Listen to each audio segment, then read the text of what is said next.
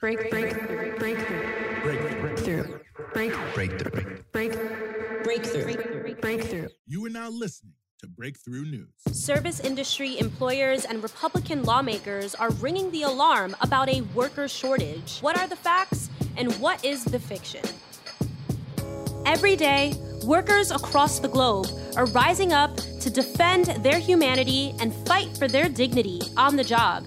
In a time of both record poverty and record profiteering, the billionaire bosses have created the very circumstances for workers to lose their fear and demand everything that they deserve. As the class struggle advances, the stories of workers are front and center here. This is On the Picket Line, and I'm your host, Monica Cruz.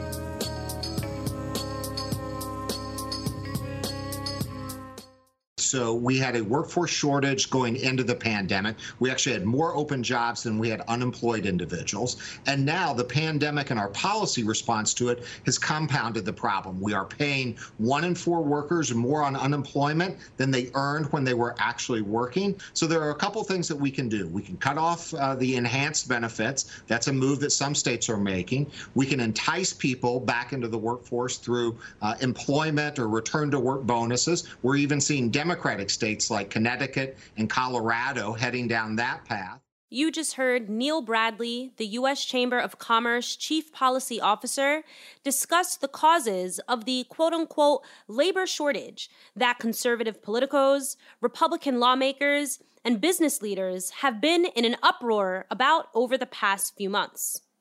First off, let me just say this. This is what they always do when there's mass unemployment. They find some way to blame the workers themselves for not having jobs. In the wake of the Great Recession, the claim was that unemployment remained high, at 10% officially, because workers didn't have the necessary skills for the kinds of jobs that were available. Later, unemployment went down to 3.5% as the economy picked up. How did this happen? There were no major programs to expand skills for unemployed workers from the government, nor the largest private sector employers. Did hundreds of thousands of workers get hit with a sudden dose of pure luck and suddenly find the skills they needed for particular jobs? No, definitely not. See, the problem was not that there were too few skilled workers. The problem was that there was not enough demand for goods and services, which meant not enough demand for workers. This was a crisis of overproduction and a crisis of technology rapidly displacing workers, not a labor supply problem. Which brings us to today. We're seeing the same problem, but for different reasons. The US still has only regained about two out of three of the 22 million jobs lost during the pandemic, meaning we're still about 7.5 million jobs short of where we were before COVID. If we look at the most recent jobs report, which was released last week, about 559,000 jobs were added in May. Wages are slowly rising. The jobs report found that the hourly earnings for non managerial workers were 1.3% higher in May than two months earlier. So, a big emphasis on that phrase, slowly rising, but important to note nonetheless. And while we haven't seen any semblance of a mass labor shortage, we do see employers being forced to compete for workers. This issue has struck the leisure and hospitality sector particularly. Wages for workers in places like restaurants, bars, and hotels fell dramatically back during the Great Recession, but have risen back up to the point they'd be at if there were no pandemic. Food industry owners are now ringing the alarm the loudest about this supposed worker shortage. This, coupled with growing demands for a livable minimum wage for fast food and restaurant workers, has pushed industry giants like Chipotle to raise their starting hourly wages. Chain restaurants like Jimmy John's are now offering sign on bonuses for new employees. People are seeing signs for $16 an hour at McDonald's, and it seems like things have really shifted, as if these companies might really be struggling to find people. But before we cry any tears for poor old McDonald's, let's take a step back. Before the pandemic, the food and restaurant industry was already experiencing the highest turnover rates and some of the lowest hourly rates compared to other sectors. So these wage hikes were long overdue. It's just that these companies had gotten used to an overabundance of cheap labor and now apparently think it's their God given right. Also, important to note that these rising wages don't appear to be slowing job growth in restaurants and bars, which has been by far the strongest of any sector, contributing three out of four jobs added in the past two months. To speak to the conditions of the food and restaurant industry and provide some answers as to why some employers are struggling to find workers, I spoke with two workers who recently decided to leave this industry. Here's Monica, a former server at a restaurant in Atlanta my unemployment took so long to go through. When I applied myself, I ended up having to go back to work after blowing through my savings um, and my tax refund and all that. And, um, you know, working in like the busiest park in the middle of Atlanta um, and people just being drunk and um, completely unmasked, shouting in your face, um, you know, eating inside when you're supposed to eat outside, no social distancing, all those things in a really hot area and I have asthma. And so it's like hard to keep the mask on because it's hard to breathe in the hot area, but also people are um, just, you know, throwing out caution to the wind. She also went on to mention that she routinely experienced sexual harassment from customers on a near daily basis. What restaurant workers have to work through goes way beyond just serving food. You know, on top of the lack of PPE, uh, hazard pay, things like that. Um, there was also people getting robbed and stabbed um, with it, outside of my job while we are closing up. Um, bleaching, having the bleach uh, blood off the vinyl walls from someone getting jumped in the bathroom, and I was getting paid ten dollars an hour. So um, you know, it, it's very you know alienating, and I kind of had to step or kind of distract myself from what was going on every night. I mean, just it was hard to find the words to respond to that when I spoke with her. Again, that was Monica, a former server at a restaurant in Atlanta. I also spoke with Anthony, a decades long server in the fine restaurant industry. Here he is speaking on his experience working at a restaurant in Chicago. I kid you not, Mrs. Cruz. We had a guy that lived there, you know, 10 years younger than me. This guy is living below the building in subterranean parking in his car while working at Smith and Wollensky's, you know, bringing people $30 glasses of wine and stuff like this. Like here, this is the hypocrisy of the nation that we're living in right here. Dude. He described the increased risk that workers face in this industry during the pandemic. You know, before that, like the industry wasn't very clean. Like, yeah, there's rules and regulations and stuff. You think anyone's enforcing these things? Like, we live in a generally like very dirty like industry, at least in terms of pathogens, right? You know, so like COVID coming along there, and you're already giving up so much of you know, like your labor capital for free in, in the hospitality environment. Now you've changed the rules of engagement. Like I was already exposed to more pathogens anyway, just people masticating, you know, and throwing everything everywhere in, in their dishes now you're telling me we have like a, a novel virus, and within months you're telling us all to go back to work. and it's going to be fine. Again, that was Anthony, a decades long worker in the restaurant industry.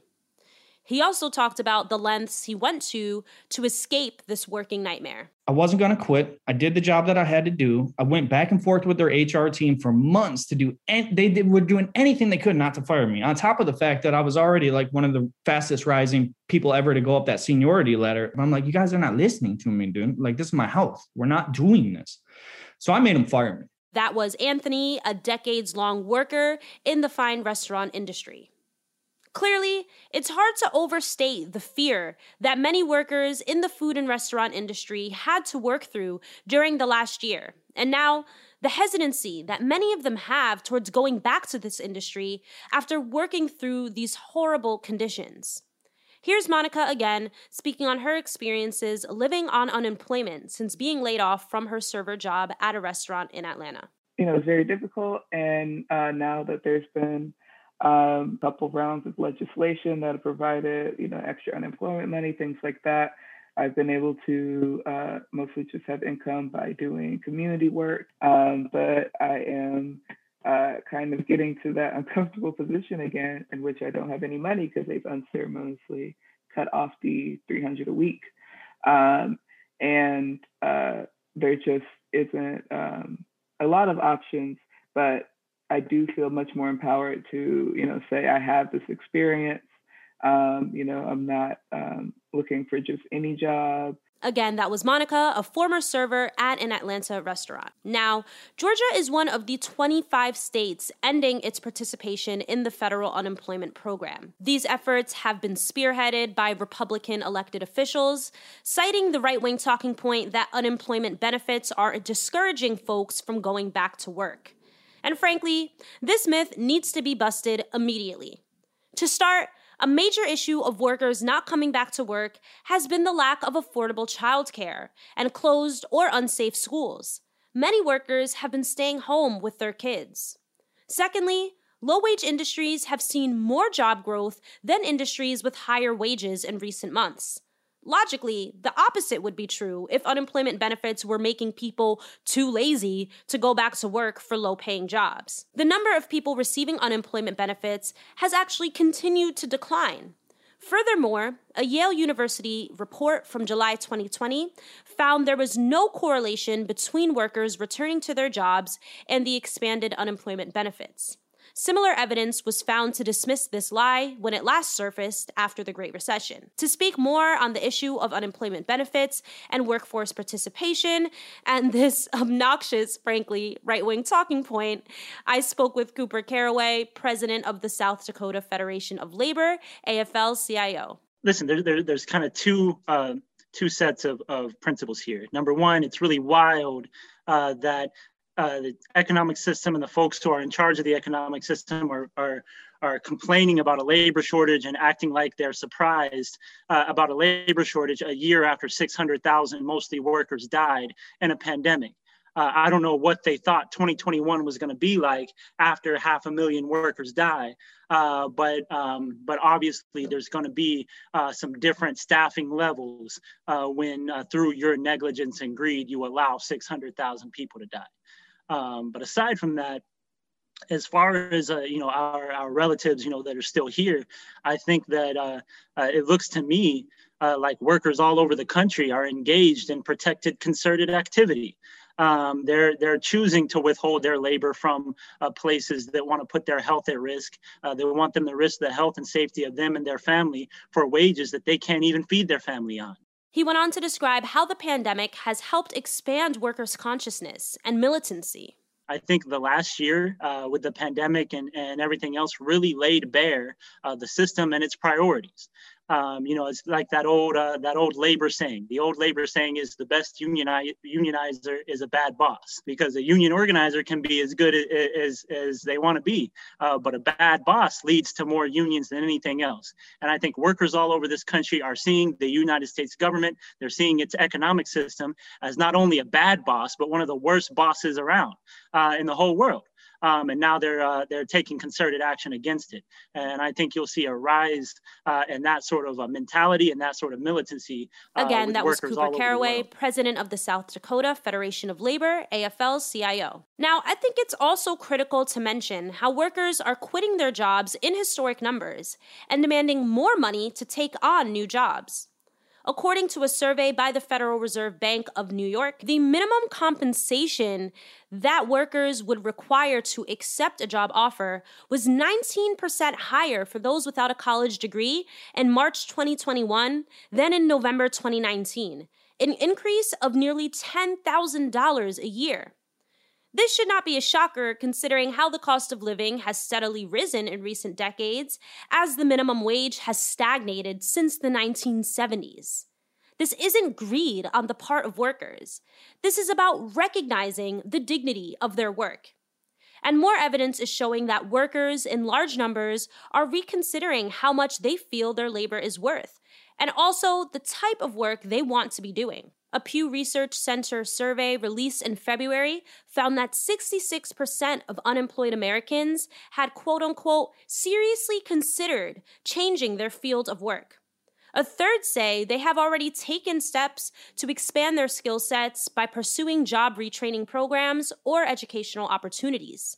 Others surveyed said they want a job that is more stable and less likely to leave them more exposed to the coronavirus or any other potentially fatal future virus. So, to really tie this all together, let's look back at employers. They must grapple, for the first time in a long time, with a working class that is demanding more money and better conditions.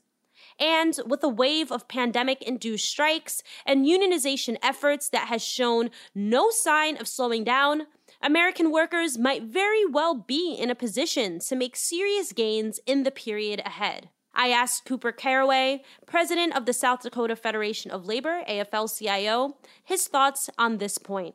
I think that it's not necessarily that the workers are gaining more leverage, but it's uh, the workers are recognizing the leverage they already have um, and and choosing to exercise it.